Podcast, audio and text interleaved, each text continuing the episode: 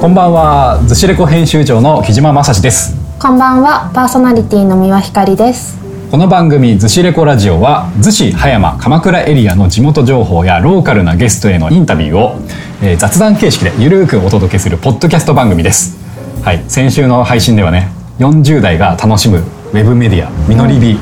を運営する逗子在住の野中あゆみさんをゲストにお迎えしてね、えー逗子での子育てエピソードとか、まあ、子育て卒業後のね今の気持ちを語ってもらいましたね。はい。はい、ひかちゃんどうでしたか？なんか普段あんまり40代、50代の方のお話って聞く機会がなかったので、ちょっと先の自分の未来を考えることができて面白かったなと思いました。なるほどいやもう野中がめっちゃ喋ってましたね パワフルだった。20分間ほとんど野中さんが喋ってるって感じでしたはい。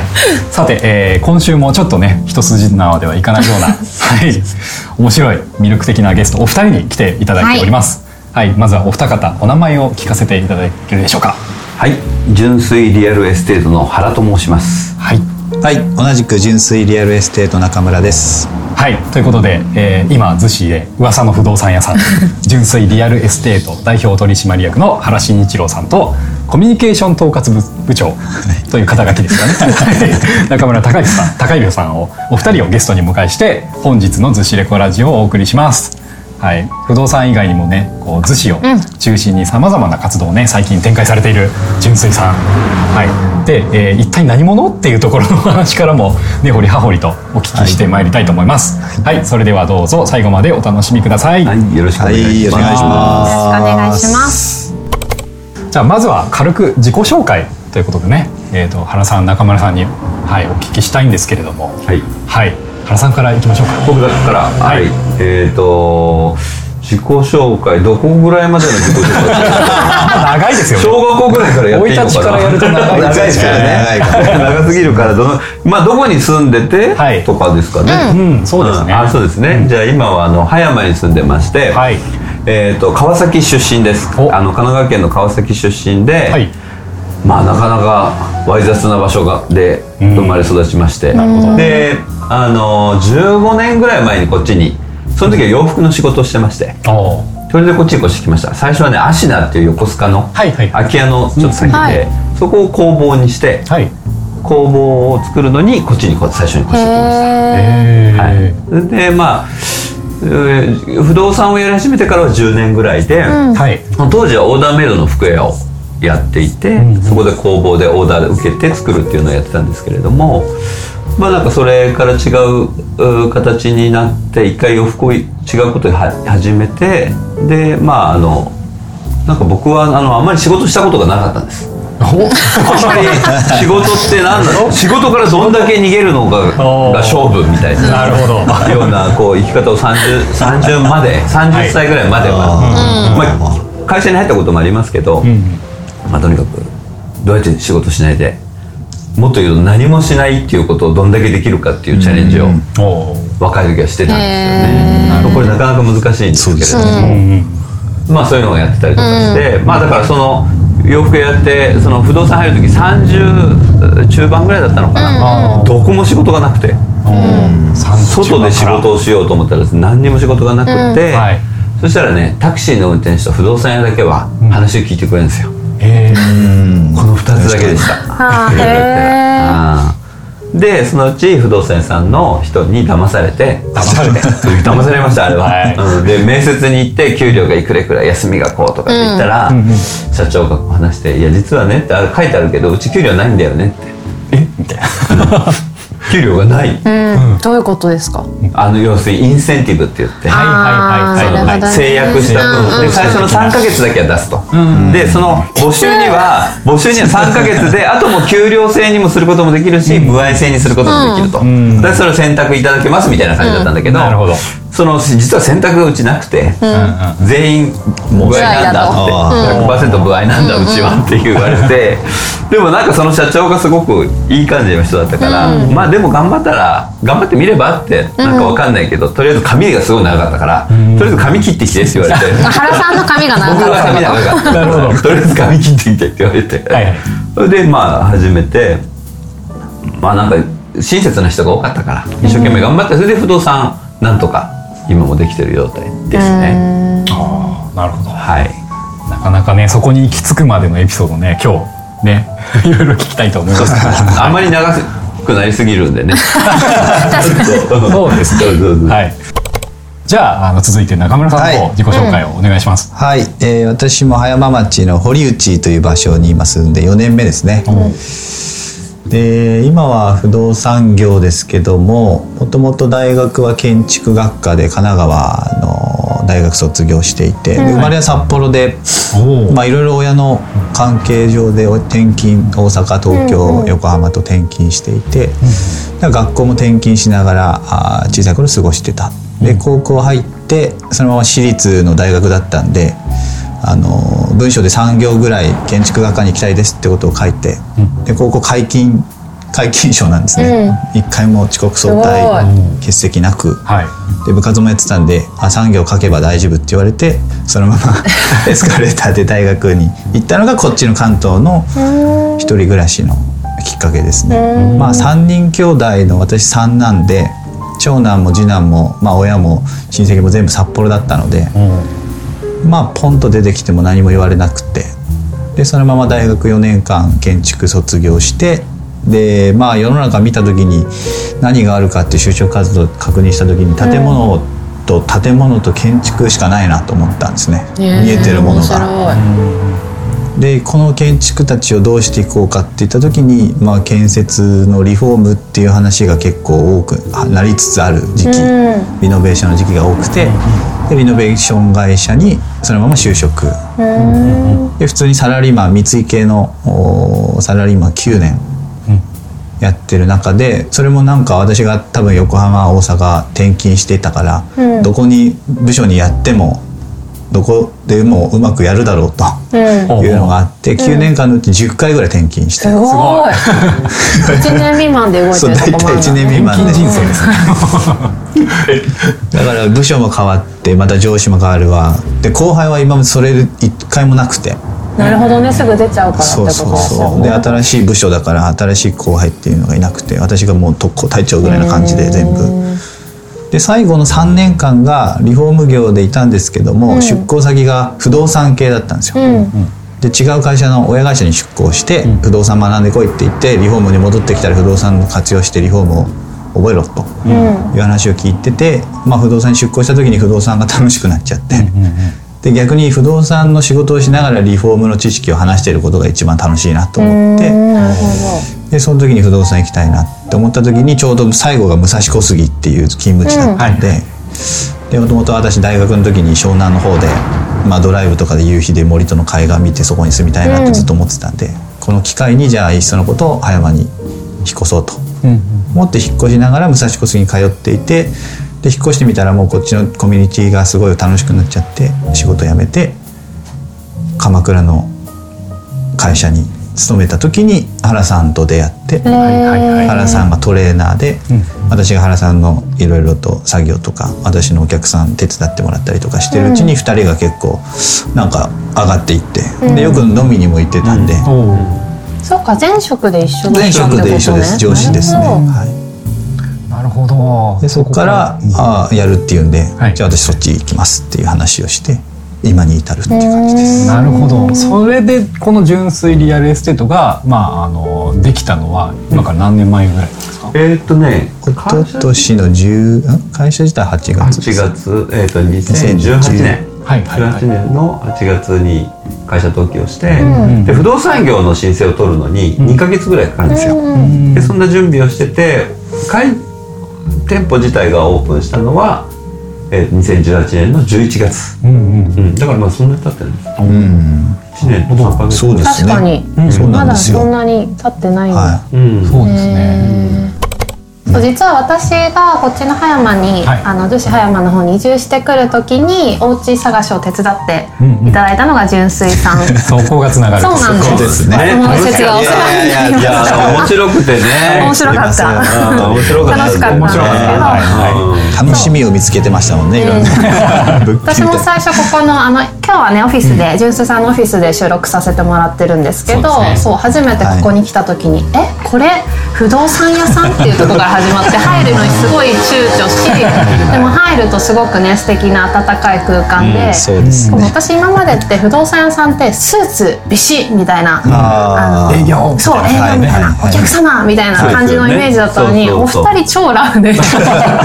や本当そうですよね。確かにそうですね。スーツの人来ると恐縮してますねその人。ここでここで靴脱ごうとしますからね。ここいいんですかみたいな感じね。ですね。もうなんか古民家というかね。そうそうそうそう。なんか私のあの不動産屋さんのイメージをすごく覆して。くれたんです探けど。偵事務所みたいってよく言われます。あー確かに。ね。二人の雰囲気もそうかも。キャラクター的にもそうですね。でどうなんですか？不動産の相談に来たけど実は悩みがあって。不動産で解決するみたいなね。ドラマにできそう。なぜ逗子でこうやろうと思ったんですか？うん、そうなんですよね。逗子僕は葉山に住んでいて、まあ、鎌倉に勤めていて、逗子でもまあ不動産やったこと勤めたことあったんですけれども、まあ、逗子の方がちょっとのんびりしてたんですよね、鎌倉よりも。で葉山だとちょっとやっぱりちょっとなんか人が来るの大変かなと思って、それで逗子駅がいいのとあと逗子駅はなんかお店もそんなに充実まだできる余地があるし、カルチャー的にももうちょっとなんかこう自分たちで作っていけるもの、ゼロから作っていける部分のところとか、何かこう街に自分が手伝えることがまだあるような、なるほどまあ、実は不動産という業界もそうなんですよ。なんで不動産であやろうと思ったかっていうと、まあ、自分の経験もあるんですけれどもというよりも不動産の業界そのものが手を入れるところがまだたくさんあった。ああそうなんだ。ああせいぜいウェブが不動産で始まったぐらいのことしかまだない。今でもそうかなと思っていてそこはまだまだよ余地があって。でも新しい不動産屋さんたくさん出てきていて今サードウェーブ的なこう言われてるところはあるんですけれどもまたそれともちょっと僕は思ってることはちょっと違うんですけれどもでもまあ不動産の業界そのものをもうちょっとこうやり方全くユニークなやり方でお本当にこうなんか本質的な部分で進めていけることができる業界かなと思って。それで不動産をやっぱり不動産でいいかなと思っているところはありますね。そこもうちょっと詳しく聞きたいなんかその辺の話をおはい二人、まあ、一緒にこう働いてるわけじゃないですか、はいはい。中村さん的には普段からそういう話を熱く語ったりというかそういった上で最初の段階でもうそういうコンセプトというか、まあそういう動きもありましたし、はい。まあ一緒の前の前職でも一緒に1年やってる中でもやっぱりそういう動きをするので,、で私もそういうまあ多分この文化が全然違うと思いますしそういう動きが結構私の中で面白くし面白いしすごいこう引き立てられるし、知らない世界が多いしっていうので、まあ、ずっとついていったら面白いだろうなっていうところでついていったっていうところはありますね。お二人結構なんかこう見ていて風貌もそうですけどキャラクター的にもなんかいいコンビだなって 本当。勝手に思ってるんですけど、なんかこう役割というか、はい。そういったものって明確に分かれてたりするんですか？なんとなくは。そうですね、あなんとなくは、うん、あのやっぱり僕物忘れとかすごいし もう本当にひどい時は「今なんだっけ?」みたいな「今日なんだっけ?今ってなんだっけ?」みたいな、は本当にそんぐらいひどいし昨日のこともちょっと思い出すのも大変だったり 明日何するんだっけっていうのは本当口癖みたいな感じ。でもそういう独り言を中村君は大丈夫。聞いてくれるっていうかこの人大丈夫かなみたいな感じにならずに なんかそれで「あいや明日は」ってちゃんと普通に答えてくれるそれで。僕大体「え何のことですか?」とか「何言ってんだろうこの人」みたいな感じになることがあるのが中村君はそんなにならないでそうですね。聞いてくれてるからまともに聞いてくれてるからなんかそこがすごく僕にとってはすごいありがたいというかうん。大雑把なところでは細かい区分けはあるかもしれないけど大雑把。あとうんなんだろうなこういう言い方ってよくないのかもしれないけど僕どっちかというとマイノリティ方向なんですけど、はい。中村君はマジョリティの方向性があるので、うん。そこがなんかまあうまく、そういうのってなんか相入れない、結構相入れない人と人ってそんなに深く付き合うのがちょっと難しかったりするところも今まで僕はあったんだけど、中村君はそれはないっていうのが結構大きくてそこがこう融合しできる可能性を僕ら2人の中でそれは実は融合できるんではないかその概念はみたいな。おところの実験でもあるんですよね。なるほど、ん。お互いの価値観をねこう、うん。全く同じ価値観っていうよりもなんかこうそれぞれ違う違くて全然違いますよね。そうそうそう。だから感心し合えるというかね、それってものの言い方とか伝え方によって全然実はその内容じゃなくて、ものの伝え方でやっぱり人間関係のコミュニケーションってすごい大きい要素があるから、やっぱそれを僕らの中ではやっぱ試していきたいなっていうのはすごい、うん、ありますね。なるほど。自分たちが逗子とかこういったエリアに関わることで達成できたら、なんかいいなとか理想だなっていうふうに何かそういったビジョンみたいなものありますか？そうですね。いくつかの段階とか、いくつかの方向性とかでいあるんですけれども、まあ、なんかわからわかすごく分かりやすい部分で言うとやっぱりこう洋服屋もやりたかったっていうのがあってもともと僕洋服やってましたし、まあ、洋服をや展開していきたいっていうか、まあ、ファッションのことをやっていきたいなっていうのが一つあったのと。えー、とあとやっぱ音楽が好きなので、まあ、バンドもやったりしてるし、音楽も好きだから、まあ、音楽ができる場所もできれば作りたいなっていう思いもあって、でそういうなんかちょっと今逗子にちょっとないなちょっともうちょっとこういうところもこうちょっと付け加えられるとなんかより街がいろんなこう広がりを持つんじゃないかなって、でもやっぱ注意したいのはそれで壊れちゃわないこと、結構割と絶妙なバランスの上に逗子とか葉山とか立っててやっぱ鎌倉は僕の印象だとやっぱちょっと増えすぎちゃった、でちょっと分かりにくくなってきてただ古都っていうやっぱり大きい芯があるから、鎌倉はそれでもびくともしないから、あの全然いいんだけれどもやっぱ逗子とかってそんなにね昔からなんか鎌倉のちょっと横みたいな イメージでずっとね別荘地みたいな感じでのところだからそう考えるとでもすごく住もうと思ったら住みやすい街ですしねすそごくだからそういう意味ではもう少しなんか食文化とかすごくいいものがあるなとか。まあそれぞれあるんだけれどもやっぱ僕音楽聴けるところがもうちょっと欲しいなとか、あと洋服とか、まあ、ファッションのことでちょっと寄れるお店が、そこなんか買い物するっていうよりも、そのそこにいる人にちょっと会って小話をするぐらいの、そのそういう場所とかがあったらやっぱいいなと思って。いて、それをやりたい場所としては逗子は結構ドンピシャなんですよね。葉山って感じもないし、今は逗子でそれをやりたいかなっていうのがあったので、そういう文化的なところでなんか不動産を通して。なんかあのお手伝い町にお手伝いできたらなっていうのとやっぱり、うん、そういうことが大きいかもしれないですね。意外とその不動産フィールドの人が仲間にいなかったんですよ同じ業界の。なんかこう同じ志というか、はい。気持ちをちょっと近くしてる人たちの中でやっぱさすがにちょっと不動産業界の人なかなかいないっていうね。そうですね。い。ないですね。だから僕が不動産屋さんやってるなんて言うと大体みんなどうかしたんだろうなって思う ネジが取れたんだなと思ってる人もいるんじゃないかなって。全然違う畑だったから本当に逆に言うと。そうか。だからその感覚をやっぱ僕貫いてるんだと思います。業界が変わっても。極力ね。自分のスタンス崩しちゃうと本当になんかいいサービスで多分できなくなっちゃう。硬くなっちゃってできなくなっちゃうから。そうそのままでなんかこう極力できるように。ただ修行時代は大変でしたけどね。ネクタイ締めてね。嘘っぽい演技みたいなのをずっと続けていかなきゃ髪も短く短くしてね。だからもう本当昔のねああの政治家の秘書みたいな写真昔。へなるほど。だからーピンクのトレーナーを。着てるいやもうそうですよ。全然ですすよね。ごいですよね。そうそうそう。昔の時はね、それでその時のその免許とか、免許証とか見せると大体みんな笑うんですよお客さんが、はい。契約の時とか見せるんで、取引士の、はい。こうやってみんなえ同一人物色目そうそうそう偽物ですか？これ、へー。って言われて。そんなことはないんですけどね、原さんもそれ面白がって自分の風貌とこれの違いの楽しみを、でこうやった時にちょっとちらっとお客さんが見るんですよはいじゃあ これでいかがでしょうか。ちょっとどうぞ。ってファンネタだから。そう。で 一番き僕がすごい嬉しかったのが、すごく緊張してる人がいて、はい。あ家を決めて、本当にまだこれでいいんだろうかっていう緊張してて、それが伝わってきてすごく真面目な人でいい人で、僕は好きなんだけれどもその人がなんかちょっとやっぱり全てがうまくいくわけじゃないから、いろんな要素があってやっぱちょっとここがとかなんかこうすごい緊張してる状態の人にそれを出した時に、まあじゃあとりあえずはまずは読み合わせしましょうって出した時に、その人が爆笑して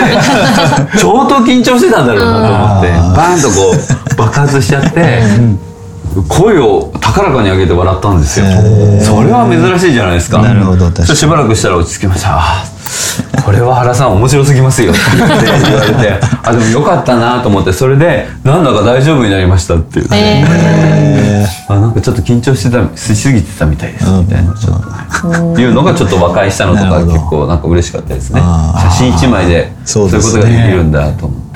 ギャップって大事大事だなと思って相当大事なんでしょうね。ギャップがね、うん。そうですよね。生き様をこうね表したこう確かに。一発の一発芸一発芸みたいな。一発芸みたいな。うんかけてきた時間が違いますよね。確かに。なんかやっぱりその逗子の街とかを、ん。その今ないものってその、まあ、音楽とか、はい。まあ、アパレルとかその、まあ、なんでしょうファッション文化とかっていうところ、確かに足りないなって、僕ももうなんか30年以上逗子に関わっててうん。はいはい。ね。なんかもうそういう場所があったけれどもなくなったりとかっていうところで欲しいなっていうふうにはやっぱ思うんですよね。だからやっぱそういうのを作りたいっていう思いある人が結構いると思うんです。よあーそうですね。なんかそういうのを実現するためのん。手段として不動産って結構強いんじゃないかなって強いですね。うんやっぱり場を作るというかうんうんっていう感じなのでん。なんかもっと作ってほしいよね。実際にだってねお二はい人作られてるんですよね、あそうですね。洋ファッ服屋さんですね、そうファッションセンター砂利っていう。はい。不動産だけじゃなくてお洋服屋さんをこれ去年ですっけオープンしたの？去年去ですね。年の8月ですね、このファッションセンタージャリジャリっていうんですか？ジャリ、はいど砂利ジャリは砂利ですかね。砂利砂利砂利ジャリは、えっと、お二人がやられているんです。お二人だけかえーっとねですか？ご僕らも含めてはい。5人のメンバーで立ち上げをして、はいはい。だけど僕らあの不動産屋の仕事あるから、そっちばっかりできないっていうのがあって、ただみみんなでこう最初立ち上げる時にやって、でそれぞれ経験を持った人たちだから、それでまあバッて集まってバッてやればなんとかなんじゃんみたいなノリでやったら結構大変で。えーそうなんだ。私まだ行ったことないから行きたい。お店はどちらにあるんですか？じゃあですね渚通りの、えー、と湘南薬局うんうん。っていうのがちょっとあるんですけれども、はい。そのちょうど向かいぐらいに、ん。えっ、とあごめんなさい違う。僕テキーラ屋さんの話。そうです。ねお酒の話。そうテキーラ屋さんの人も一緒にやってんだけどテキーラ屋さんの人も一緒にやってる。あのオーケストラの蓮向かい池田通り沿いですね。蓮向かいに、えー、とインド料理屋のサンティっていうのがありますね、はい。あれの2階ですね。ああなるほど。サンティの2階になります。はい、池田通りか。池田通りですねごめんなさい、あの辺も結構お店変わってたりとか、そうですね。今あと電柱なかったり結構変わってますよね逗子の中でも、確かに。えー僕まだお邪魔したことなくてずっと気になってはいたんあそうでけどですすか。レコードもあるんで。あそうですね。すごい行きたいなそうさっき原さんのインスタグラムとか見てたら、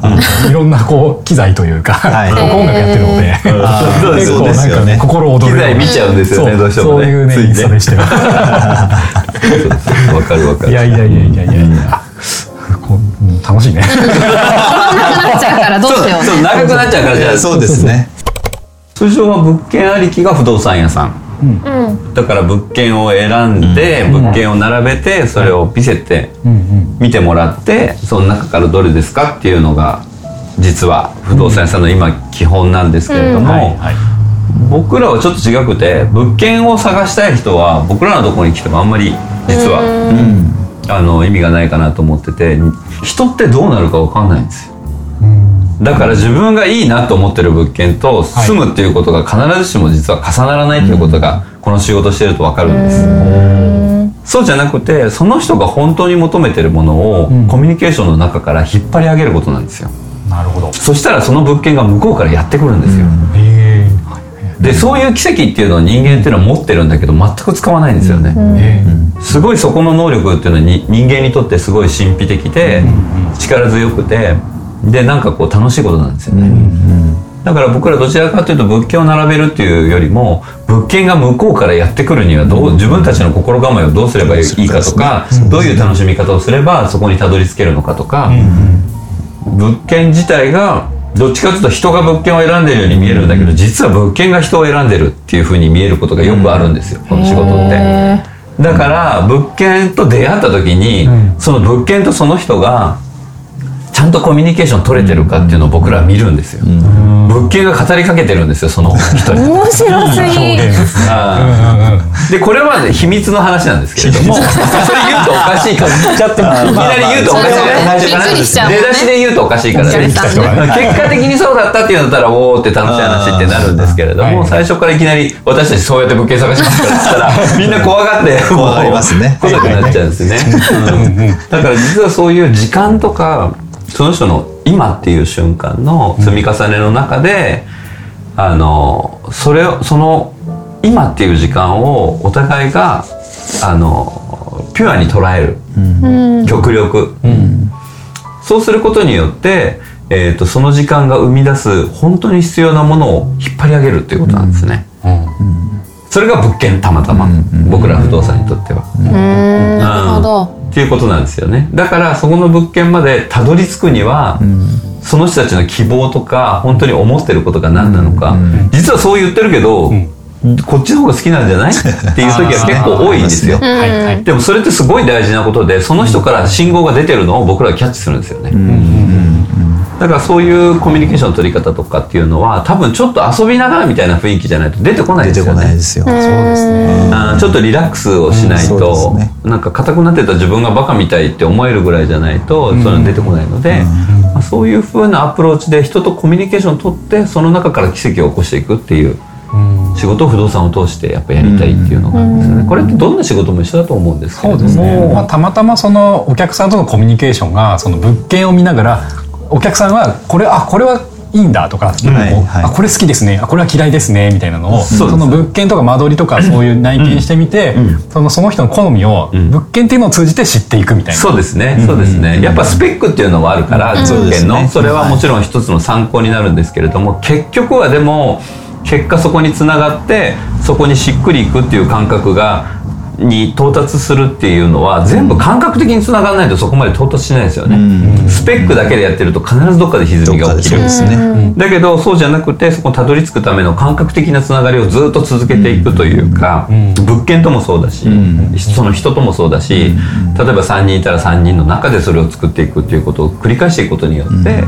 ぱ積み重ねていくことによってそこにたどり着けるっていうことを一緒にまあセッションして、そこまでたどり着くんで楽しかったねっていう、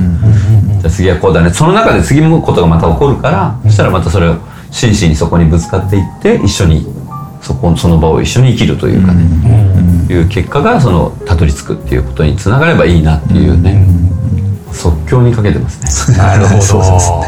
やっぱりあの、まあ、最高のスペックの自分に合うはい。100%合う物件ってそうそうないじゃないですか。ないですねないですね。だから、うん。いかにその愛その物件を愛するかというか、うん。好きになっていくかみたいな、そうですね。出会った瞬間から100%も好きみたいな感じのってないなと、うん。そうですね。僕も結構思っていて、うん。なんかそういった感覚をこう話していただいて、すごいなんかいい、はい。あ僕ここで家とか思っちゃいました。そうなんです。思い出になると思います。そうですね。なんかあの時はああだったなみたいなね、うん。そうですね。まあ、そういう不動産屋さんかもしれない、ひかちゃんは実際こうその物件なんか最初に言ってた面白かったねっていう話、ちょっと具体的にもうちょっと聞きたいんですけど。私結構あの時間かかったんですのかな？わかんない。普通普通どれぐらいなのかによるかうん、まあちょっと長かったぐらい。ちょっとだけかな。だけどねだんだんねノリが出てきて。そうですね。だんだんノリが出てきて楽しくなっちゃってましたもんね。そう。なんか違うねこれね。二人で。ねそうそう楽しかった、ね。そう。なんか一緒に散歩してるみたい。なかかそうそうそうそうそうそう。天気がいいと結構ね気持ちいいそうそう。ぐらいのそうそうそうそうすそうなんですね。逗子葉山のあたりで探してて、でここどうかなここどうかなって見ていく中でそれこそさっき原さんが言ったみたいに、いや私の中ですごく大事にしてることはこっちよりもこれかもしれないみたいなのが明確になってくるっていうのがすごくあって、札がなんだろうなクリアになっていくみたいなイメージ。で結局今回さい今住ん。でるお家決めたお家は割と入った瞬間から、あいいかもみたいな、多分私がその感じがあったしお二人も私とあの物件が合ってるみたいなのを多分感じてくれてて、そうそうそう。なんかあいいよねいいよねみたいな感じで一緒に決めたのとあとすごい印象に残ってるのがそう私結構逗子の方に通って多分4回5回ぐらい通ってからもう結構疲れてたし探すの。疲れてたねそうあともう4月からこっちで仕事決まってるのに、はいお家が決まんなくてあもうこのままダメかもしれないみたいな住みたい家がないから都内から通うんだ逗子にって思っててでもじゃあそうするのかそれとももう諦めてなんかどっかでもいいからひとまず住んじゃった方がいいのかちょっとポロッと相談したんですよ弱音というか。もう妥協した方がいいんですかねみたいな。そうそしたらお二人が「いや妥協しなくていいですよ」みたいな「皆さんがしっくりくる物件必ず見つかりますから」って言ってくれて、そうそれですごくあの気持ちが楽になったし、よりあ自分に合ったものを探していいんだなっていう感覚を持ってたから、多分家探しのあの時間が大変だったけど楽しかったなって今でも思い出になってるんだなっていうふうに感じてます。なるほど、いいエピソードお客さんね、増えるんじゃないですか。いやでも本当いや本当すごい私ここであの一緒にお家探してもらったことがすごくここの地域に住むのがより楽しみになったきっかけになったからね。実際そう他の人にもこっちに住もうと思ってる人紹介、あ紹介してもらった。あそうですねそうだ。紹介紹介してもらったさせてもらったりとかしてる。うんなんかねそういう時にすごい美輪さんとつながるんだよね、それを紹介してもらってその人きっと多分それは彼女だなって思って話してると、その時のことがやっぱぎゅすごいつながってやっぱどんなことがあってもあの時のことがやっぱりあるなっていう感覚っていうのが人とそれをたくさん増やしていけたらいいなと、ある時をこう一緒に遊べたというかね、ピュアな時間というか、うん不動産屋さんってそのお店の中でさ、要はお客さんとまあっていう状態で会うっていう、でそこでも物件決まったらそれでさようななっていうイメージが結構あったんですけど、うんうんお二人いつも街の中にいて。どこにでもいますよねなんか例えばどっかイベント行くとか、それこそあの普通に歩いてても駅のね。ああみたいな中村さん原さんみたいになるっていうその街の中であの一緒に暮らしてる地域の人としてつながり続けてくれるみたいなのは純粋さんならではのあり方なんじゃないかなってすごく思っていて。ああそうかもしれない。確かにね。ねうん。うん。やっぱね不動産屋さんって僕がの経験だとちょっと何かを隠したがる人たちって結構いるんですよ。やっぱその表のそのいや顔と裏の顔じゃないけどなんかそういう感じのが多かったからもしかしたらそのスーツ着てるとやっぱどうしてもそれ仮面だからはいはい。でやっぱそうするとプライベートはちょっと